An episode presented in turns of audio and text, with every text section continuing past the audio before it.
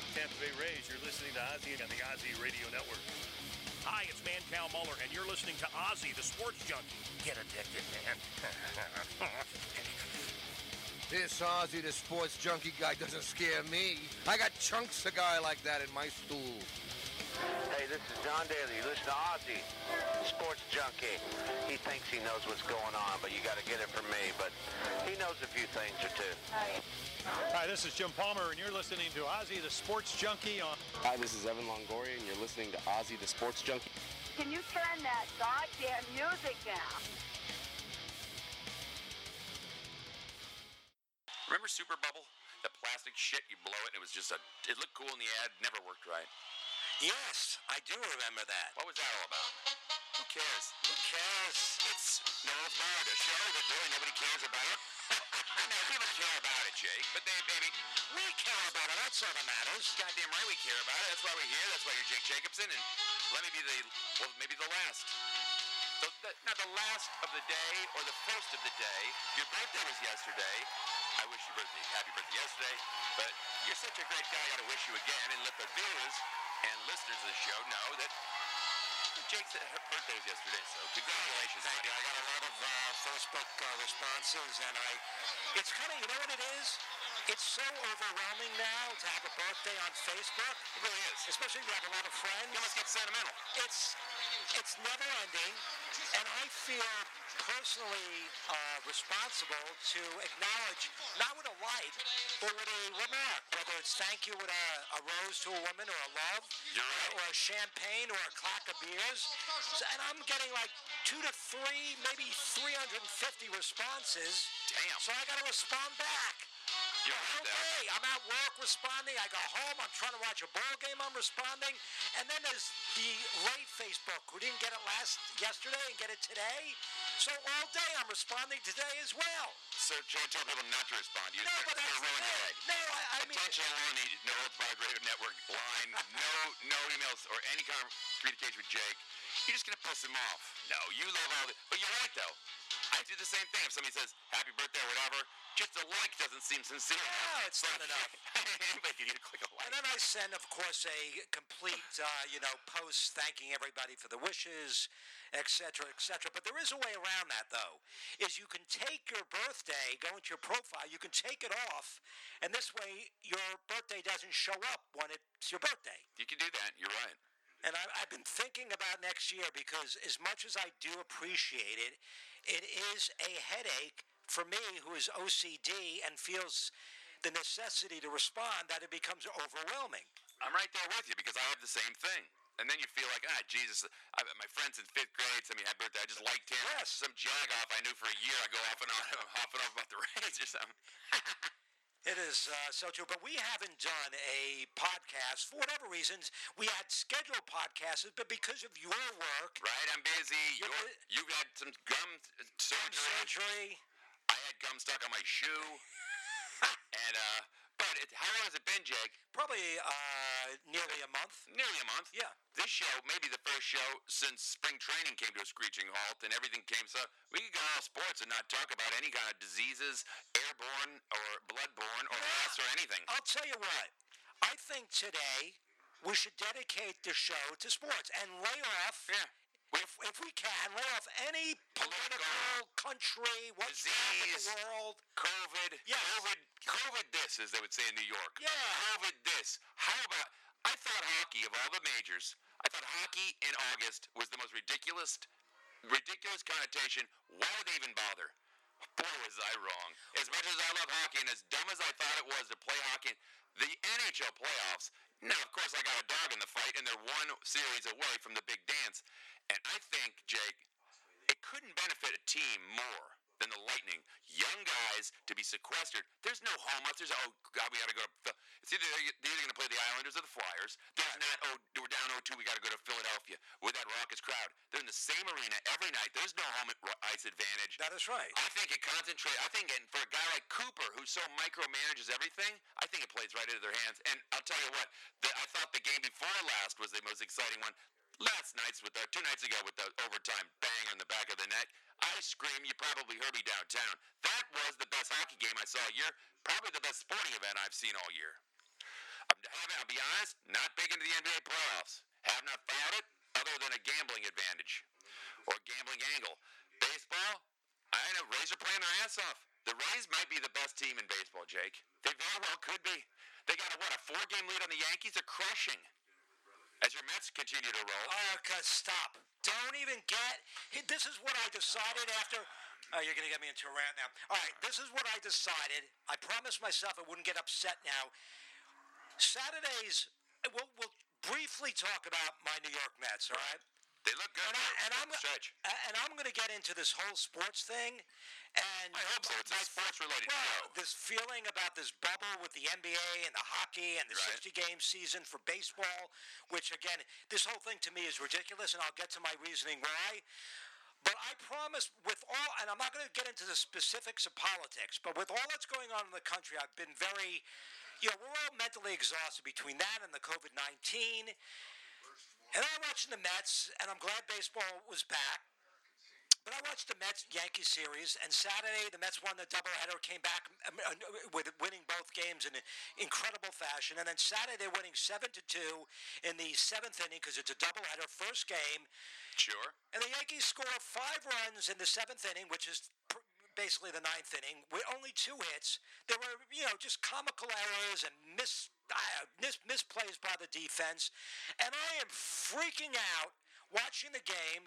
And then the Mets in the second game lose. They're tied up the game at 1 1, and they lose in the seventh inning. Uh, you know, the bottom of this, whatever it was, they lose in the seventh inning because it's a seven inning game after 1 1 game on a grand slam by uh, Sanchez, Gary Sanchez, the catcher. And again, I'm freaking out. And that, at that moment, with everything going on in our country and the world and my baseball team and sports as a whole, You lost it. I lost it, and I sat down, had my martini, and it decided that at this point, at 62 years of age, I ha- uh, well then I was 61 because I didn't become 62 until Tuesday. You were a young man when that game started. Well, I yeah, exactly. I decided I have to rewire myself. And uh, by rewiring, what I mean is I have to look at what's going on in our life, in my life specifically, but the world in general as well. And I have to calm down and say, you know what, there are more important things. Yes, during the game I can get frustrated, but once the game ends, You gotta let it go. I gotta let it go. What if you had like colon cancer or something? Well, there you go. Hell, it damn near killed him. Rectum cancer. I knock on wood. Hell, it damn near killed him. and That's I- an old joke, but it still bears repeating. Go ahead. I didn't mean to interrupt. that's right. You do it anyway. so It was a cheap laugh. I go for the cheap laugh.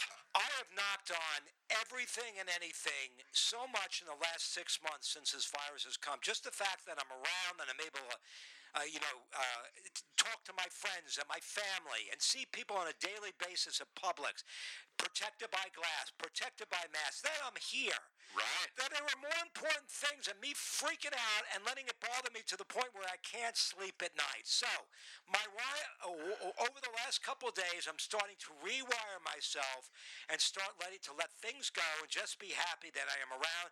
And the fact that I'm able to sit here with you on a Hump Day Wednesday. I don't care if you're listening on a Friday or a Saturday. The fact is, I am able to sit here and talk with you and not get frustrated. I will get a little bit frustrated as I talk about it because this is a sports show. But me personally, I'm not going to get myself so personally invested where it's going to ruin my life after every loss. Well, don't let it ruin you. Well, it did. I don't want to ruin. And with football season coming up, I was gonna say, is this new? Is this new Jake last till the first quarter of the first Jets game? well, the difference in football is. Uh, Yes, and I'll get into that as well. My feelings about, you know, without having a exhibition season, you know, and how it's going to affect ball players, and who's going to get injured and stuff like that, and uh, rookies are going to get their first taste of the NFL. So there's going to be a lot of errors, so to speak. But- question. I am not, uh, you know, I am not going to get myself. Uh, yeah, during the game, I will get frustrated, whether it's watching the Buccaneers or my New York Jets. When the game is over, I'm going to be able to sleep at night, and I'm not going to carry it over till the next game, whether it's a Thursday night game, whether it's a Sunday game, whether it's a Monday night football game. I'm not going to let it affect me for the four, or five, or six, or seven days leading up to the next game. Yeah, I'm not doing it anymore. That's great news. Because if I get one more of these calls, it Sunday, four o'clock after Evan Bowl, last second lead. Jake's drunk downtown, throwing shit off the balcony at the Ivory Tower. Well, that's easy to say, my friend, but it's it's It's if, hard. If you can implement it, you're a bit well. I've been doing this my whole life. I mean, my once I really got into sports, and I don't know, remember exactly. Baseball and basketball are the first two sports I really got into. So let's say I was seven years old, eight years old. I'm Knick and Met fan, and then football. By the time Joe Namath and the Jets went to the Super Bowl in '69-70 season, then I started becoming a fanatical Jet fan. Right. And then when I was about 13, and my uncle Ben, at an earlier age, was taking me to hockey games Uncle at the Oak Ben? Garden. Yes. Did he go to Rice University? Yes, he did. It was, he was enriched. There it is. That All right. little side you. joke. But I, you. you know, that was the last sport, and maybe it's because I really, I was young and, and I really didn't understand the whole thing with icing and offsides and all that. But I became a fanatical Ranger fan, and then when you combine the four sports, it ended up. It was basically if they lose, one team loses. I was affected till the next game. Now with hockey, basketball, and baseball, basically you're it's the next day or Yeah, you get right back on the horse the next day. Football, it can ruin your entire week. The whole week. Well, I've, I've kind of since the Super Bowl win of the Bucks, it, it has kind of quelled out a little bit for me, where it doesn't ruin my entire week. But being, you know, in the talk business, be it whatever level of talk, Well, it's therapy. it does get therapeutic to get it out of your system, and then you can bitch about what's wrong. I think as a talk show host or in talk radio or podcast, whatever you do, you're screaming at your buddies at work. If you have a problem on your team, that can be just as much fun to talk about as you're winning. Of course, you want to talk about winning, but you know, for the last five years, it hasn't been about Bucks winning. It's been about Winston, the quarterback, and do you like him? Do you not like him? Can they win with him? Bop, bop, bop. I'm glad that's over, and we move on. And now all the hype and all the now, here's a here's a, one I'll throw at you as we kind of glide off that for a second, but I, oh, I'm right with you. Well, as a kid, I used to cry. Cry. And the Cubs were in last place. Cry. They, they'd lose a meaningless game at 1 o'clock on a Thursday to Pittsburgh, and I was crying. I would say No wonder I walk, grew up such a pain in the ass. I'd be kneeling in front of my radio or TV watching a game, whether it was Paul Silas of the Celtics against the Knicks shooting a free throw, and he was a horrible free throw shooter, but I would kneel down praying, tears rolling down my eyes, that he would miss the free throw. and he'd things make like it. that. And then you'd go to just scream and throw furniture. I, my father, God bless your father and your mother. you know, then it, it was basically he would pull the, um, what is it, the. Uh, Electroshock therapy equipment? No, well, kind of like that. They used to have the uh, plugs where you pull the electricity uh, so that it would go off. What do they call that? A fuse? A fuse. You'd stick your finger in it when I lost? My father would pull the fuse out because he couldn't take the screaming anymore, and then I'd freak out because I couldn't listen to the radio or the TV. Good Lord. I'd hear my father laughing downstairs, and then I knew that he took the fuse out just to calm me down, which actually got me more upset. Wow. So that's basically the story. Sh- took my trump my card. They didn't sh- put me on a, a self-imposed lockdown. Good God, man. So let's let's let's get into the well. Let's break it down. I'm with you with the NBA, uh, Oz, because I'm a uh, grew up a fanatical Knick fan, and the Knicks have been. They had little spurts during Carmelo Anthony's, uh, uh, Yeah. you know, time, but it wasn't. You know, it was quick. You get to the playoffs and you're out. But they have basically, for the last 20 years since Patrick Ewing retired, have been the worst. It's a shame too because I'll tell you what, I have no dog in the in the fight either. As far as uh, NBA, when Michael quit for the Bulls, shipped, I didn't follow him to the Wizards. I'm, I'm here to tell you, I'm a free agent NBA fan. If the Knicks were to turn around, that'd be my ball club. Okay, that's and I That would be my ball that. club. But you know what it is, uh, Oz? What has turned me off about the NBA is that players have become the story. And when I say that, I mean they dictate where they're going to go. Yeah. They bring their friends over there. They build up a uh, uh, basically a, a team of friends. I want to, you know, when when when LeBron James went to Miami, went there because Chris Bosh and Dwyane Wade were playing there, his best friends. So I'm going to go there. He could have went to New York and he could have built up a dynasty with the New York Knicks, and he would have been a uh, legendary New York player. Of course, he's a Hall of Famer and considered a, you know, arguably uh, with a couple other players, the greatest player to play the game. But he decided to go, and this is I, I did disliked him so much then for putting on a spectacle with ESPN to make his oh, decision. Oh, God, that was ridiculous. Decision night. But over the years, I've become more respectful of him because of the work he has done. Even though he's jumped around, going to Cle- back to Cleveland and over to LA, the work he has done with teams and with kids, I should say, and building schools and Sure. and stuff like that. So I respect that end of it. But as far as teams itself, I don't like the t- you know I don't like the fact that they're playing with the teams that they have decided to play with because they can play with their friends. Right, and they get they get the coaches right. They dictate. LeBron dictates who coaches the team. Yeah. no question Yes. about that. I guess LeBron dictated if the NBA was going to shut it down or not. They had a meeting, players only meeting, and LeBron said, "No, we're going to finish the season." Well, I you know I know that he and I can't remember the player, but they discussed it with, and I respect them with uh, President Obama. They went to a guy that they respected very much, and I respect that. Sure. But I know there are a lot of younger players that had were really pissed off at LeBron for basically taking over the whole situation. And Yeah.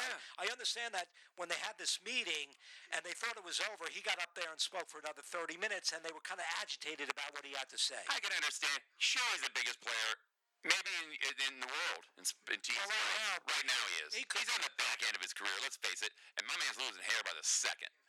At any rate, and his career is about over. no, it's not. Stop it. How many years he got? Two or three? Oh, maybe. of of greatness, probably. I, still, he's not in the. He's a not even a distant, or a distant second to Well, he's Michael got, Jordan. look, he's got a great player in Anthony Davis, one of probably the best all-around center of all basketball to play with. So. I I don't know if they're going to win the NBA championship, but all this, as we get move on around to the NHL and the Lightning, Right. everything to me is an asterisk and, and is tarnished by what has transpired. The only reason I could get excited, and I am excited about the Lightning, the, the games are just. Ex- I think the production on TV, it almost is as good if there's no fans there. They've done it. They've done it up. yeah, they put the, the, the graphics around the rink. You can't really see that there's no fans there. Well, the NBA has done the same, and the same then- thing. How about the NBA with the virtual fans? That's kind of cool. It's kind of cool. You get the people waving in the back. Yeah. I don't know who gets to do that, season ticket holders, but regardless, because you can say that in the NBA and the, the NHL have played a full season and a full playoff, I wouldn't be that upset. Sure, the Rays look great right now. If the Rays were to win this quote unquote World Series, it, it would be a, a half a World Series. Man, I'd take it. I'm not going to ne- never not take a, uh, a championship. It'd be a shame that they have to win it in a two two month season and save all the talk. I can't believe that people would actually have the conversation. Are we going to see a 400 hitter? No, you're not to. If you might, he might hit 750. If 400 hitter is over 162 games, not 60. Absolutely. Are you crazy? They're, they're having that conversation. No, well, what's his name from uh, Colorado who was uh, batting, I think, 500 at some point, and now he's down to 375, which is still fantastic. It just shows, to show you can't hit 400 in two months, let alone eight month season. That's how incredible of a feat it is. It is almost impossible. The last player was that Ted Williams. John Williams back in the 40s, it- 41. It's kind of like Joe DiMaggio. You're not going to see a 56 game uh, hitting streak again. You're not going to see so. a 400 batting average. You're not going to see a guy win 30 games. If you win 25, it's a miracle because you're only getting 32 to 34 starts, and it's just impossible to win that amount of games because there's so many no decision games. You're right. You know, I have to apologize to you. Well, we never clarified it. Way back before the season started, I think it was, you brought up the rule the relief pitcher has to Three batters. three Unless, batters. unless you're closing out. an inning. I love the rule. Yeah, I do too. I do like I, more than more, more I've seen it in action and thought about it.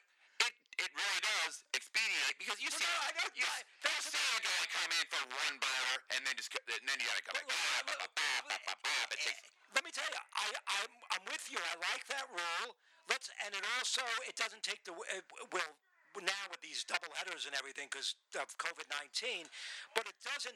To me, I haven't seen it expedite the games or speed it up because I watched the Mets Yankees play two double headers this weekend, Right. and the seven inning games just by the time it was the I don't know fifth inning, it was already two hours and forty minutes long. And so, if you think it's really speeding up the game, I haven't seen it. Oh, that's right. My argument with replaying baseball. In no way, shape, or form speeds the game up. Every freaking cold call, they gotta go to the booth and they gotta, and it takes arguing out. Part of baseball is, hey man, we went to the game. Boy, they tore into that second, uh, tore went out there and just tore that second base umpire apart. That to me, that's part of baseball. Arguing with the, with the umpire. Uh, some. Well, I wouldn't say- I, I wouldn't say it was Torre. It was more guys like uh, Billy Martin, Earl Rivers and the, the Lou Durocher. fella, Lou, Lou Piniella's the real hard Oh, yeah. But cer- certain umpires had the Wendelstedt had a wide strike zone. Uh, the Paul, uh, what's his face? Runge. Runge, Harvey, all these guys had their own. They were all individuals, and it brought individuality to the game. Because guess what? Oh, we got uh, Wendelstedt tonight. He calls everything high, but he calls it for both teams. Just like you go, if you say you go to a hockey game to not see a fight, you're a liar. If you say you go to NASCAR to not see a crash, of course you want to see a crash, and of course you want to see an argument at a baseball game. I don't know. I don't know if I want to see a crash at a, uh, uh, a NASCAR, which I I watch insist. anyway. I insist. But as far as growing up, fights were part of the game. I couldn't wait. The referees, when, when you kidding me? Tie Domi and Probert used to go at it and when he when Domi was a Ranger and Probert was the probably considered the best pure fighter. He was like a boxer for the uh, for the Red Wings. I, I, mean, it was the whole uh, lead up to the game through the New York Post and the Daily News and every other New York News Day and everything like that was whether or not they were going to fight that night. And the crowd, the anticipation when they got on the ice, are they going to drop the gloves and go at it? It was all part of it. It is so toned down, and I'm fine with that because I love hockey and I think it's the most skilled game out there with the, the hand-eye coordination, the speed of the game. The, these guys are coming out there getting crushed into boards, getting hit with hockey pucks, slapped by accident with sticks. They get stitched up and they come right back out on the ice. They really like it. And the way they've got them, you what they equate this to, Jake? Because all these kids are from, if they're not from Canada, they played junior hockey in Russia or the European leagues, and their whole life is hockey. They basically don't even go to school. From the time they're like 13, they're in these camps, and they go, they're shuttled from the classroom or the uh, dorm to the rink for practice, back to the dorm, and then back for the. You know what that's like? It's kind of like what the gymnasts have to do when they start at five, six years old. You talk about being in a in a, in a zone, baby. You, you can't even look outside the zone. Your your life and it's your lifespan. I mean, I wouldn't say span, but your career span is very.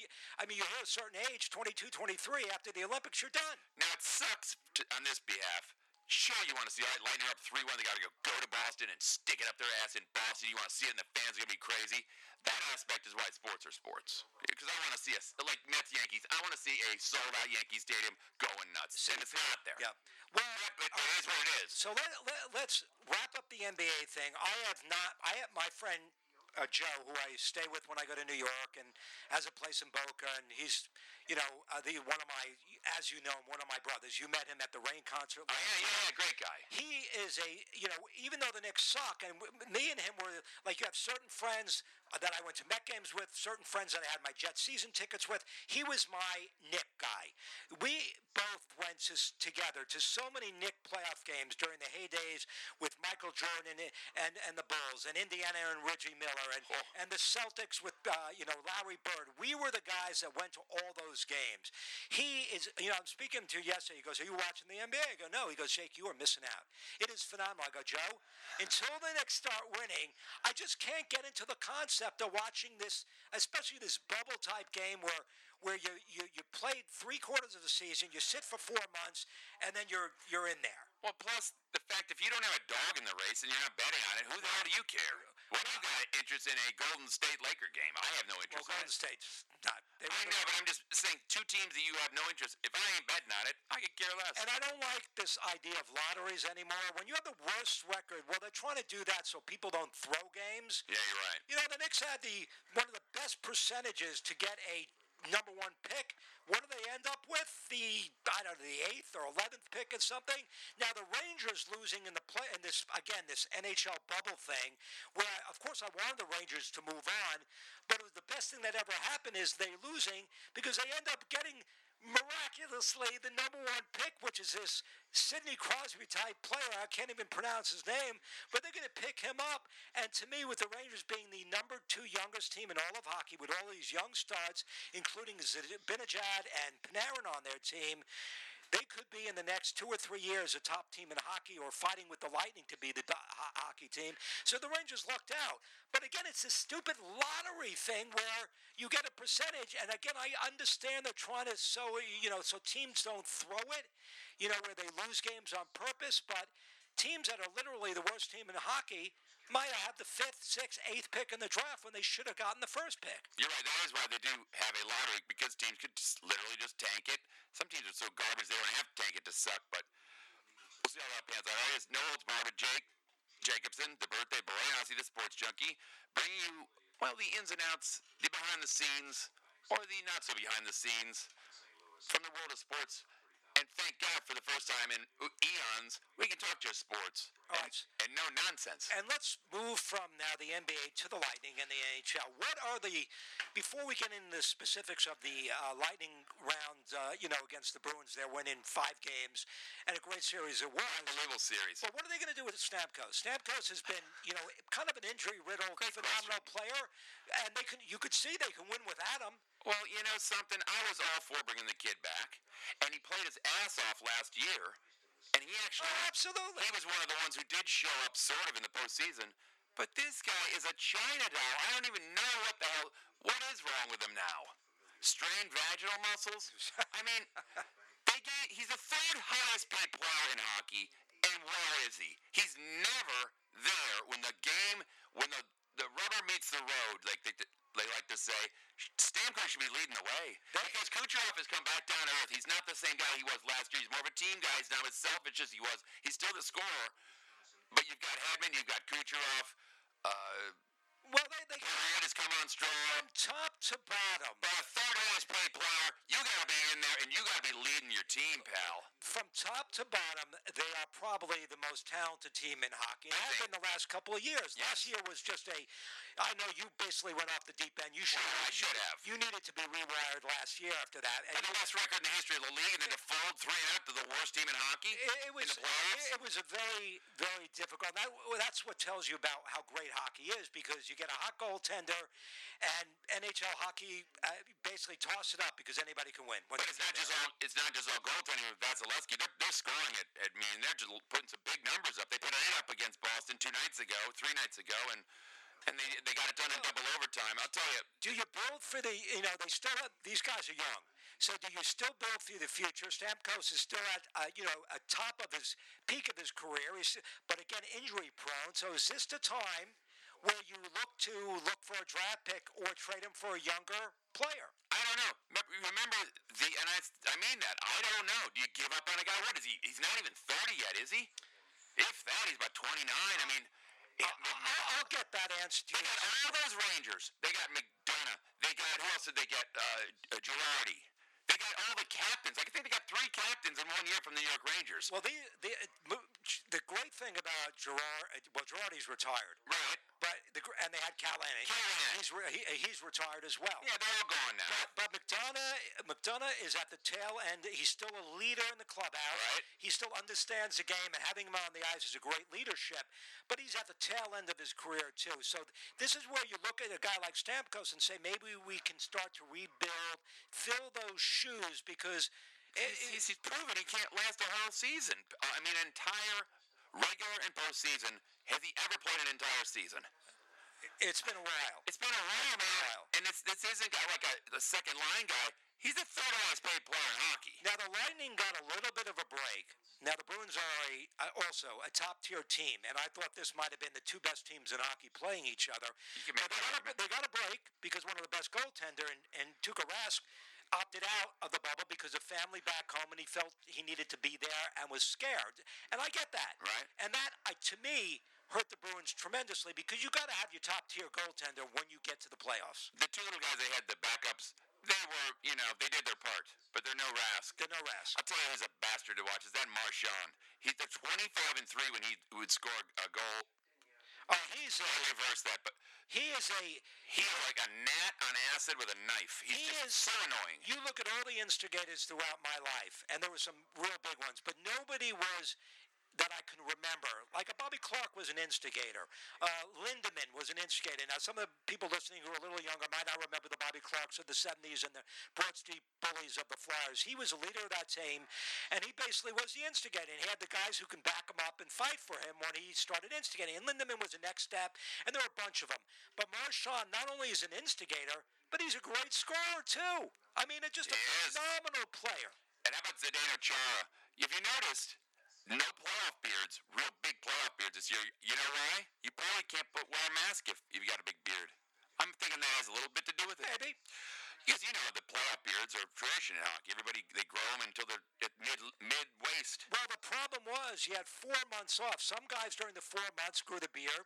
Uh, and I'm talking about, I also know people who grew the beard during that because they were basically homebound and all that. They didn't care how they looked, so the grooming was like, I don't give a crap. I don't even know if they showered. I do that a lot myself. So I don't know beards became a thing, uh, you know, in this year's because of the bubble thing, because they re- really didn't know when the season was actually going to start again and whether or not they were actually going to play. But Stamkos is 30 years old. He'll be 31 in February of next year. We don't. When are they going to start the season? In January next year? We don't even know. I was going to say, how, how does this even f- fan over into the next season? Because by the time that the, the cup is hoisted, it might be October.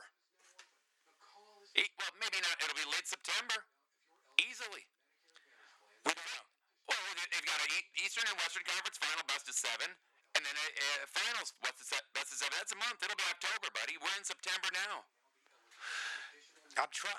September morn. While we're speaking, I'm trying to get Stamkos. Uh, how many games he's played in the While we're speaking, I'm looking at the uh, the uh, 69 World Series replay. Uh, Mets and uh, what do you call that? Their uh, All right. Baltimore Orioles starts at four o'clock on the old uh, television right beside you I, it, believe it or not, I mean, it's hard to realize that Stamkos' first year in the NHL. I mean, where's the time go? he goes back to to uh, 2008, 2009. I think Lecavalier was still on the team at that point, perhaps. Probably. So he way back. That was ten coaches ago. All right, so let's go over the last. Not necessarily. They, they, they had they had Tortorella. I think they had no Guy Boucher was before His first. or after. Don't worry about that. Don't worry about that. One, two, three, four. His first four years in the NHL, from 2009 to 2013, uh, 2012, he played 79, 82, 82, 82. So he had three full season and one he only missed two games. Since that time, he played 48 games, 37. Oof. Then he had an 82 and a 77, so that's that's real good. Then he had 17. Ouch. Then he had 78, which is good. Okay. Then he had 82. And then this year, of course, 57 games. So, Did they list his latest uh, death, life-threatening injury? uh, what does he have, lupus? let's find out. Lou Gehrig's. Stamkos He's got Sam Makita's. injury. He suffered from Makititis. All right, Stamkos injury.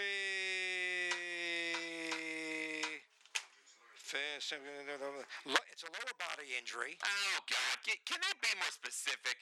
That's either diarrhea or when your nuts fell off.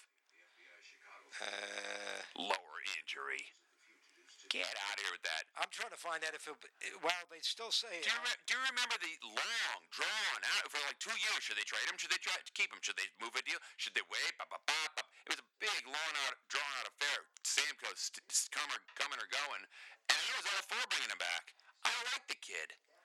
I mean, they love How can you not like him? I He's mean, never, he's never there when they need him.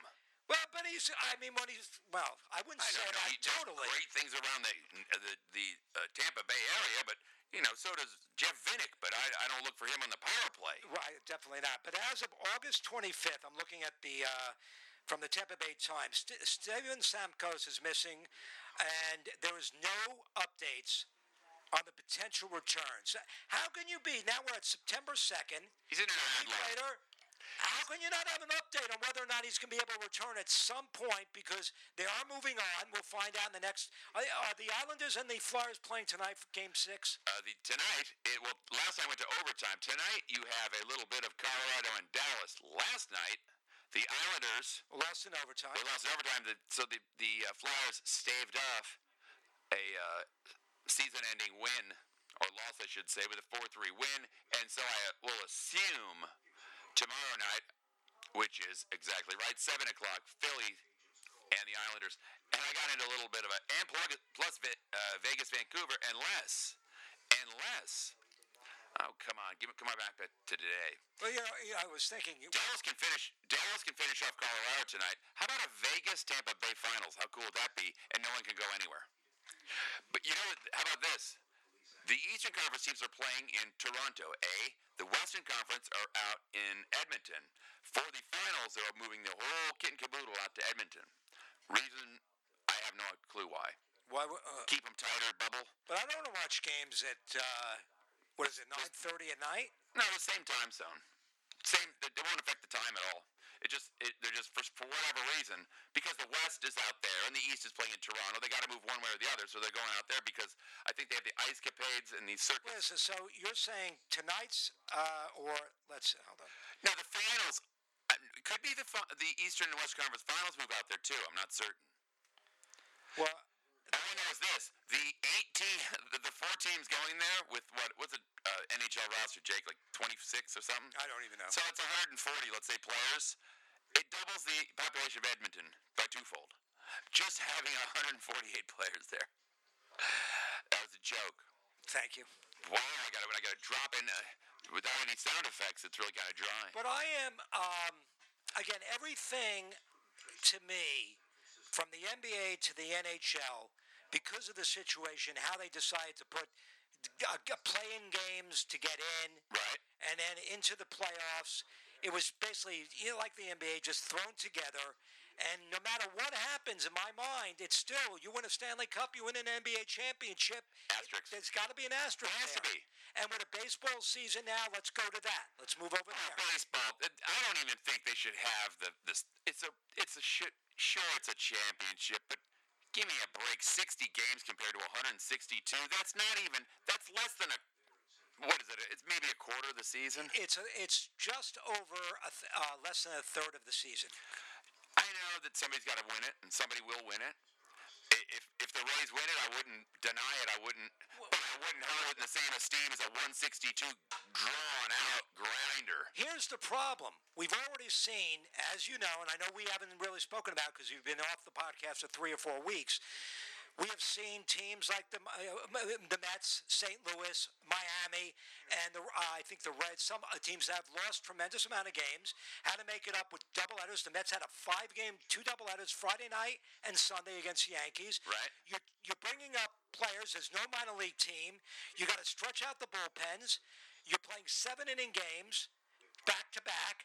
Uh, some of the teams you're hearing pitchers for the first time. You don't know where they came from, like the Mets last night. It's crazy. Again, they're pitching three or four innings. They're kind of doing what the what the Rays have done, but that's part of the Rays, and they started that last year, which has ended up being great by cash. But other teams are, you know, when they get their starters out there, they want them to go six or seven innings until they get to the bullpen. Sure. Or they're eh, now their pitch counts are basically at 50 innings or 50 pitches because they had four months off. And even though you might be warming up at your house with your friend, That's not, that's not major league quality it's- pitching, it's not or the same. even training it for that matter. And you know you're losing players that are important to your team because they're the ones who came down with the positive for COVID, or you have players have to self quarantine because they are around that player at the time that they were. So the whole thing to me has been so screwed up, and and It really has been. And then you have teams like uh, Toronto that they didn't even locate a stadium, and, and somebody completely dropped the ball that we're not allowed in our own country. I know. So we're gonna maybe play in New York, maybe we'll play in Boston,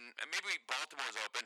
How about Buffalo? Buffalo's cool. That was the greatest thing ever. Watching the Rays play Toronto and Buffalo with cutout fans who are from Toronto, which aren't allowed into the United States, but yet they paid for their seats. so They get a cutout of them with the announcers in Tampa broadcasting a game.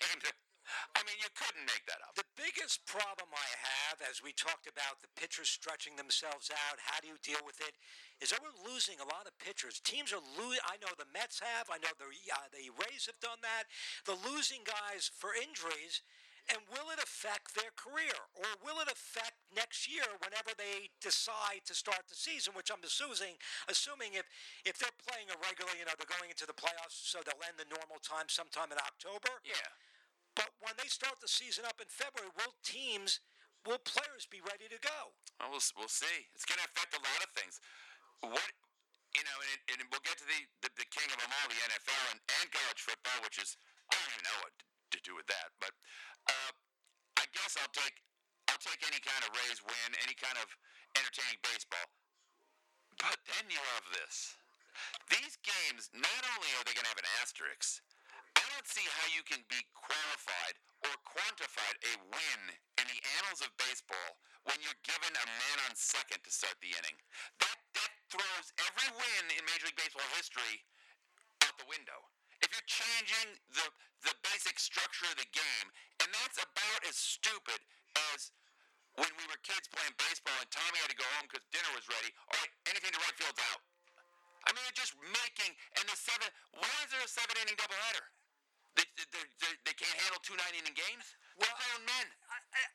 The you know I thought the idea of putting a guy on second base was good to look at. Let's see what Big happens. rush to get out of the stadium. There's, I mean, That's where I'm at now because yes, there's decisions.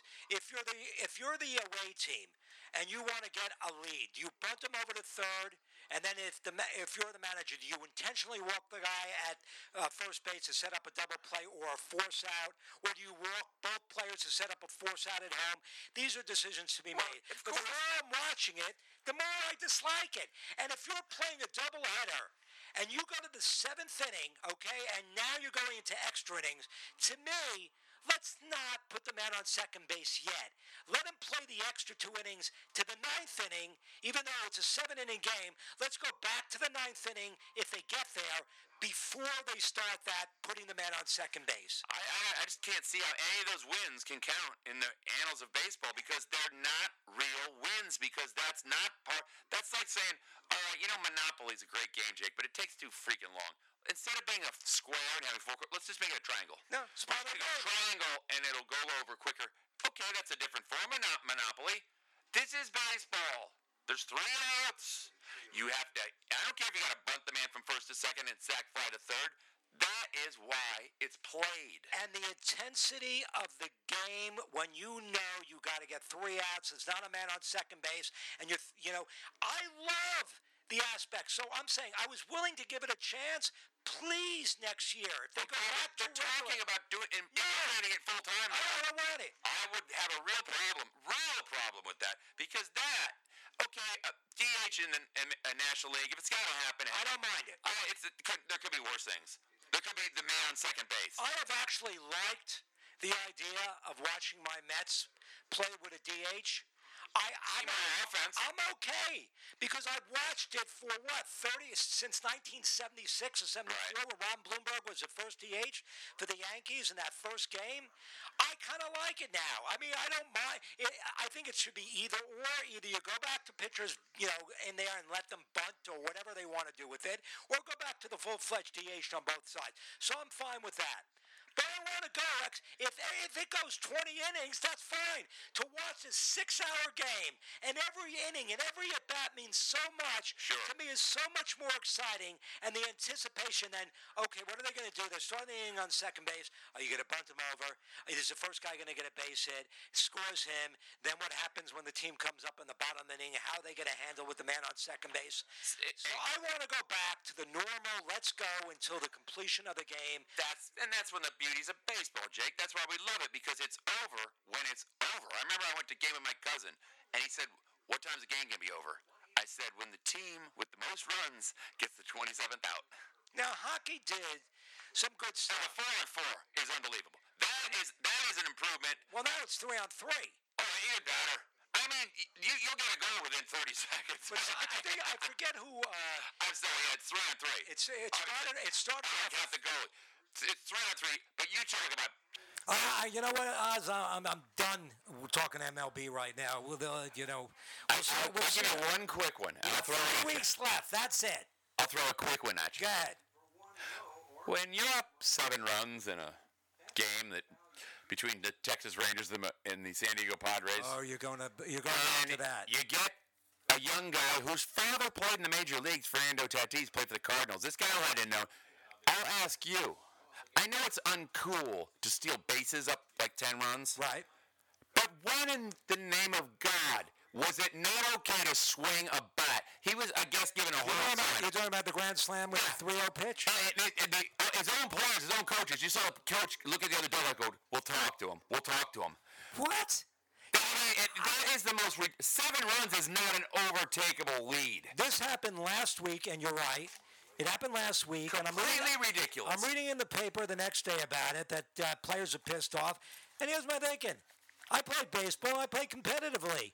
If you, if, first of all, there is no lead at that point that is insurmountable. No, number seen, guy- we, I've seen teams down 14, 10 runs and come back and win the game. Don't load the bases. Throw better pitches. Don't go three and zero on the count, and don't throw a fastball down the plate on three and oh. And since when, up by seven runs, would you even be looking at the third base coach? What do you want to do? You want them to take three strikes in a row and just strike out? Because we don't want to hurt their feelings. You want them to bunt? The, eh, eh. Even in girls softball, it's a 10 run rule. and I'll say the same thing when it comes to a no hitter. Bunt the ball. If you want to break up the no hitter, don't play back. If you're inviting the guy to bunt the ball, then bunt the ball. Play the game the way it's supposed to be played. Play it hard. You throw me a fastball, a 3 0 pitch, you're up 20 runs. I don't care. I'm swinging. What if- I'm going to pad my stats. Are you- I want a big contract. Exactly. This kid's getting paid per home run in a season with only playing two months. So And, and who's to say? He was the- pissed off. He goes, he was standing there and he's like, what are you talking about? Yeah, and who's to say it's a guarantee when you throw a fastball, you get a home run? You don't. You see it in the home run derby, Right. or they're, they're, they're throwing pitches right down the place. uh, you know, instead of a 95 mile an hour fastball, they're throwing 60 mile an hour fastballs, and they're popping it up. Who's to say he's going to hit a home run? And the asininity of it all. They being the next guy, Machado, had nothing to do with the whole guy. It's- it's- well, that's been baseball, which I never understood. You're making a point. You know, you're sitting. the next guy who had nothing to do with it whatsoever. And I don't even want to get into last night's uh, uh, matchup with Chapman hitting uh, Rays and I didn't Fox see it. and all that. I didn't see it. I want to see know. it. I like how Major League Baseball they they said they're going to fine both teams uh, for breaking the. They had a no fighting policy this season. I didn't know that there was a fighting policy in place in Major League Baseball. That's a good point. Ridiculous, stupid. Now you're in, in football. You're up by 30 points or something. You're not lobbing it into the end zone to make it 37 to, to nothing. Well, Well, you sure as hell gonna swing a bat. if I remember correctly, uh, eh, let's let's go back to the playoff between what was it, Warren Moon and Houston against Buffalo, and they're up thirty to three to half. And without uh, Jim Kelly at quarterback. Came back Okay. and, and took it to the house. And how about the game when Tony Dungy comes back in Indianapolis against Tampa Bay, and what was Tampa Bay up twenty-eight to seven or something like that? With three minutes to go. So no, there is no. You put it on as much as you can. I, I get it if you're up in college football, sixty to nothing, it gets a little ridiculous. But when it comes to professional sports, at some point, yes, maybe you let you you know you run the ball, you don't throw it downfield, you eat up the clock and all that. But they're really at this point, man. You know, and you're playing for wins, you're playing for money, you're playing for it to build up a little bit of stats. You can't let up. I, I, I've been playing and watching baseball for 50 years, Jake. I knew that you're not supposed to steal bases up a big run. Certain things, yeah. Yeah, that's that's rubbing in your face. But I didn't know you weren't allowed to swing the bat. It's insane. It was insane. I- saying, and here's, here's advice for you: make better pitches. Don't load the bases. Exactly. And again, don't again, you, you don't have to throw a fastball three and zero. If you're a pitcher, you throw an off-speed pitch. You throw a curveball. If you walk the guy, you walk the guy. Great pitchers, good pitchers. You want to pitch in Major League Baseball, you got to be able to throw different pitches when you're behind on the count. Speaking of which, did you see uh, Matt uh, Greinke, the pitcher? I think he's played for the Diamondbacks now. Whoever he plays Yes, for. he does. Threw the slowest pitch in 15 years. He threw an eephus pitch 42 miles an hour, right over the plate for a strike. Do you remember the uh, what was Steve Hamilton for the Yankees? He had it wasn't the the alley oop. What was it? The uh, when he would throw the ball up in the air. It was the eephus, wasn't it? No, they called it something else though. On that. You remember uh, uh, Ted Williams had an answer for the eephus, but that son of a bitch about 450 feet into orbit, and they never threw it to him again. But that's got to be tough for Major League Baseball. You know how hard it is to turn on an 80 mile an hour pitch, let alone a 95, and then you get a 45 mile an hour. You wouldn't know what to do with it. I guess good hitters do. But I got a kick out of that. He, threw the old eephus and, and run over the plate for a strike. So uh, the, the baseball season will continue, and it'll uh, somebody will win the thing. How, how, how ironic would it be? Mean, By we're- we're- we're- Folly floater. The That, that was. Steve Hamilton's pitch, the Folly floater. We threw it basically like a high arc softball. We also had this bum on the Rays named Casey Fossum had the Fossum flop, which was the name of his biography. Casey Uh, was a you know for about a year and a half or two. He was uh, you know he was a hard throwing left half hander. and then he went to the flop pitch. How ironic would the irony of all ironies would it be if it's a Tampa Bay fan? The Rays win it, the Bolts win it, and the Bucks win it, and not one fan gets to see a single. That is, I didn't look at it that way. But wait a second, they're talking about. possible. They are talking about uh, the Buccaneers game three, letting fan. I don't know. Fifteen thousand, I heard. So I mean, I'm down with that, but how do they do this? I don't know. How do they do? I don't know. Jerry Jones claims he's going to have 50. How can you have teams that are having zero and then another team at 50? That's a totally unfair advantage. Look, it's like, uh, and, and not to get into the specifics of uh, political rallies, but it's like what we have seen. They're letting people come in, and they're letting people decide their fate. Okay, in a way. I mean, it's not guaranteed you're going to catch the virus, but your chances go up when you go to a rally. Uh, maybe more so indoors and outdoors, but games are most games are outdoors in the NFL. There are a few indoor stadiums, of course. You you sent me an erroneous text from a rally. What rally? You were a Trump rally? Where the hell? What the hell? No political. Okay. I'm just giving you an example. I'm saying if you were a Trump, you weren't pro pro at the rally. You were. I imagine you were doing a little protesting. All right, the NFL kicks off its season next Thursday. That is Texas Chiefs. unbelievable. And here's where I stand with this year. Here, to me, maybe the best thing to do is have a college coach be coaching an NFL team, because college football teams do not play. They, their exhibition games is usually the first game some crap team. Sure. But some teams go right into the mix and play a top tier team, but it's difficult. Then they get two crap games afterwards. It, you know, it's very difficult because you've got a lot of rookies that are playing in these, you know, scrimmages with their own teams. They're starting the season. You're going to have players are hurt. You have rookies who are going to start. And to me, the hardest position, other than maybe quarterback, but as far as a group, is your offensive line. You like to solidify an offensive line that has been together for a couple of years because they have to be in sync more so than any probably other part of the defense. Forget defensive line, okay, to a degree. Linebackers, secondary, yeah, I get that. But the offensive line between blocking for a quarterback, who you picking up, blocking for your running back, there are certain schemes where you're supposed to be pulling out, pulling in, and when you haven't played together, it's going to be out of sync. And, No cert- question. and I'll give you an example. The Jets have restructured their entire offensive line. They have a rookie who is six foot seven, 370 pounds. He's going to start, and he might be a great player, but he's playing with four players he's never played with. And those four players, although veterans and solid players, have never played together in a regular season game. And I think that really makes a big difference. And there are a lot of teams that are in the same situation that the Jets are. Do you think that's a great point that I hadn't thought about? Because you watch preseason, they play a quarter, then two quarters, then game three they play a half. And then they play nothing. They play nothing.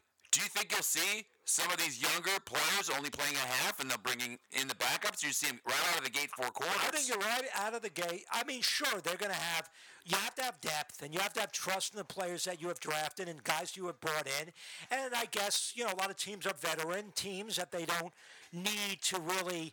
Uh, like I said, be in sync. But for the younger teams and the teams that have restructured the, through the draft and through the free agent market, have picked up players, it's going to be a tough go. I think it lends to a lot of pull hamstrings and a lot of A lot of injuries. Yeah, and the injuries to your offensive line do not bode well for your well your offense. And if you have, uh, like, I think the Bucks are in a really great position. Uh, they brought in, of course, a Hall of Fame, maybe the greatest quarterback of all time in Tom Brady. Uh, but their team is basically pretty much the same as it was last year. And great offensive receivers. Their question mark is at running back, but I think that's probably the easiest position to fill. They went out and got Shady McCoy. I thought that was a pretty good pickup. LaShawn McCoy uh, is a great pickup, You but gotta again, you got a veteran running back, and veteran running backs basically can figure it out pretty quickly. Yeah, you've got to have him because you cannot go. Everybody is is gung ho, and I like Rojo Jones. I think he's got a lot of potential. Yeah. But this is this is the win now year. There's no tomorrow. You can't you can't. It could only it could only make him better having a guy, a veteran like McCoy. There. Absolutely, and if State of Rojo was to get hurt, did you see what the Bucks brought in yesterday? They've been the word out of camp. The only negative word I've heard from oh by the way, my new Joe Bucks fan show will be up tomorrow, if not the next day, and then I've got a little announcement to make heading into the season about where I'm going to be for opening day. Let's just say it's north of the Skyway.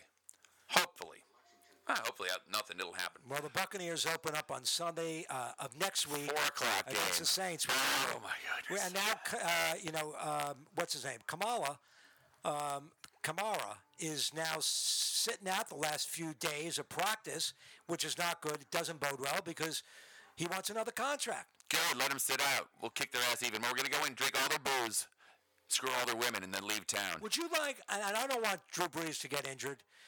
You know, you know, phenomenal Hall of Fame quarterback. Oh, but wouldn't you want to see Jameis? Jameis go up against the Buccaneers? I want to see this. The Bucks up by like three touchdowns. They pull, uh, they pull Brees because you, you know why get him hurt, and Jameis throws a pick six to end the game. That'd be my dream game. Um, you know, what be my nightmare game, Jake. If it's a close 13 to 16 game, or it's a 38-35 game, and they bring in Matt Gay, who started horrible, he played great during the regular se- uh, most of the season, and then he finished horrible. He's looked horrible in camp. You can't look horrible in practice. The Bucks signed Ryan Succop yesterday. Suck up? Well, you figure we've up enough. Why not suck up enough? They've tried everything, so why not suck up? Succop is now a Buccaneer. Look it up, and I guarantee, if you look bad in practice, I mean, what sta- what chance do you stand? And I've never seen anything like it. But all I can say is this: there is way too much on the line here to go through what the Bucks have gone through in the last decade of last-second missed kicks, mid-game last missed kicks, games that Special teams, punters, kickers, where if you don't, you know, kickers especially. This team has just been snake bitten, and the, Tom Brady's not gonna stay. They didn't bring Tom Brady and all the other accoutrement and the, and the Gronks and all the hype. And this is the most hyped season of any team in Tampa Bay I history. don't, I, it might be the most hyped team this year in the NFL. Oh, no question about it. You know, Fernandez had a great column. Brady's going to suit up as the most successful, prominent player in team sports in the history of the state of Florida. Absolutely. Yeah, no question. Absolutely. rounds. So it's not going to come down to a guy who eh, looked good halfway through the season and Matt Gay. If we got to suck it up, we're going to suck it up. But every sport, from baseball, trying to figure out how do you work in a 60-game season as a manager, to basketball, how do you four, take four months off and figure it out in the bubble, to hockey, the same situation, and guys opting out, to now football, where you don't have an exhibition game. Will the preseason after this, will they decide? Because it's been talked about, went from six games years ago down to four. They've been talking about, you know, going down to two games. Will next year, when you know when they start the season in 2021, will it be a two-game exhibition game? Now, if, correct me if I'm wrong. Next year we, they go with the 17 game regular season, right? I don't know. I thought they, that they, they. I have no idea. It all happened so fast. No, there's just so many things to try to figure out, but everything that is going on is uh, basically a, a potluck trying to figure out how you're going to get these guys, your rookies in, your free agent guys in, the guys who haven't been on the team before, uh, your second year players who maybe were very good uh, in, uh, as a, in, uh, basically as in for depth of the team that now are thrown into a more prominent role. This is going to be And then the question, of course, how do you move 65 guys or 56 guys? in a short period of time. And not seeing and some of a plane to fly them to Cleveland or Pittsburgh or LA and into hotels, into restaurants, into the stadium, get them back without COVID. But, uh, well, You know the team's going to get it through. So it's going to happen, and that's why you have to have depth. Same thing in baseball, what we've seen. It, the whole thing is going to be really strange. The one great thing that we're seeing in this uh, NFL season is that they, you know, they're starting from the beginning. True. Uh, will it end up being like every other sport? Well, b- baseball had, you know, a 60 game season, but will it be like uh, the NBA and the NHL where they might have to take a break for a couple of weeks before starting it back up again? They could have waited. They could have uh, del- prolonged the start of the season. It wouldn't bother me one iota. But the thing is, this thing isn't going away. They expect, uh, you know, whether it, the, the wave is the first wave is still there, or whether there's going to be a second wave. So it's going to be there for a while. It's not going away yet.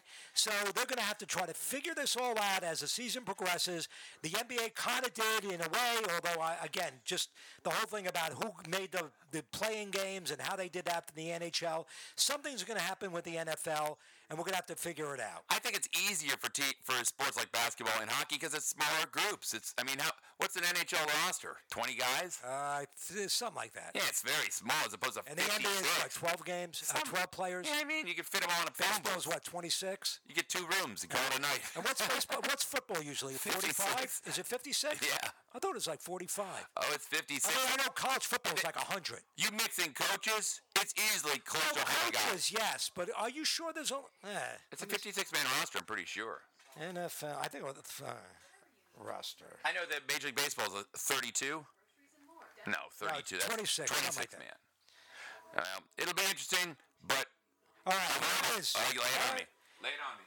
The, uh, the rule that has been in place for two decades was scrapped. That the uh, the active raid roster changed from 45 to 46 players, while the inactive list was reduced from eight to seven. The off-season roster limit was raised from 80 to 90 players. So it's 45 to 40. Uh, to, it's 46 players. That's your roster. 46 NB- NFL. Yes. So you've ma- at least 20 coaches because every single squad has their own coach, special team, wide receiver, defensive. There's no second base and shortstop coach on, travels with the team. Maybe they have too many coaches. Now I'm trying to see if the, if that's an update because the Bleacher Report, and I, let me see the date of the Bleacher Report. Um, well, this is May 16th. The, and it said the I'm gonna not we're gonna read the article on the air, but it's, the title is the anatomy of a 53 man roster in the NFL. So maybe it's been bumped up to 53. Well, you know who hasn't been bumped up? Tell me. Bumped off. Canada's own What? Anne Murray. Just sit back and roulette. Enjoy the dulcet tones of the snowbird. Because we're up on an hour, Jay. Yeah, I know. I'm heading home. Gotta walk the dogs. Gotta get. If you don't know how to do it, I'll show you how to walk the dogs. God damn it, Anne Murray had a beautiful voice, didn't she? She did. You know she's alive and well. It's nice to know. Want to see her next week? There is nothing. right, I was going to go take her to see Snowbird, the ultimate Anne Murray tribute band. Look, here, here's the bottom line. You know I really care about? I don't care if I never see another f- sporting event in person. I'll watch it on TV, but I need to see my best Be- Beatles tribute band Rain come May. All focus. I'm sure that I'm at Ruth Hall on May 8th and the Van Wezel on May the 9th, 2021. Man, you're doing the double dip, aren't you? Double dip. Are they going down South Miami too? No. Damn it. All right, Jake. Well, happy birthday, buddy.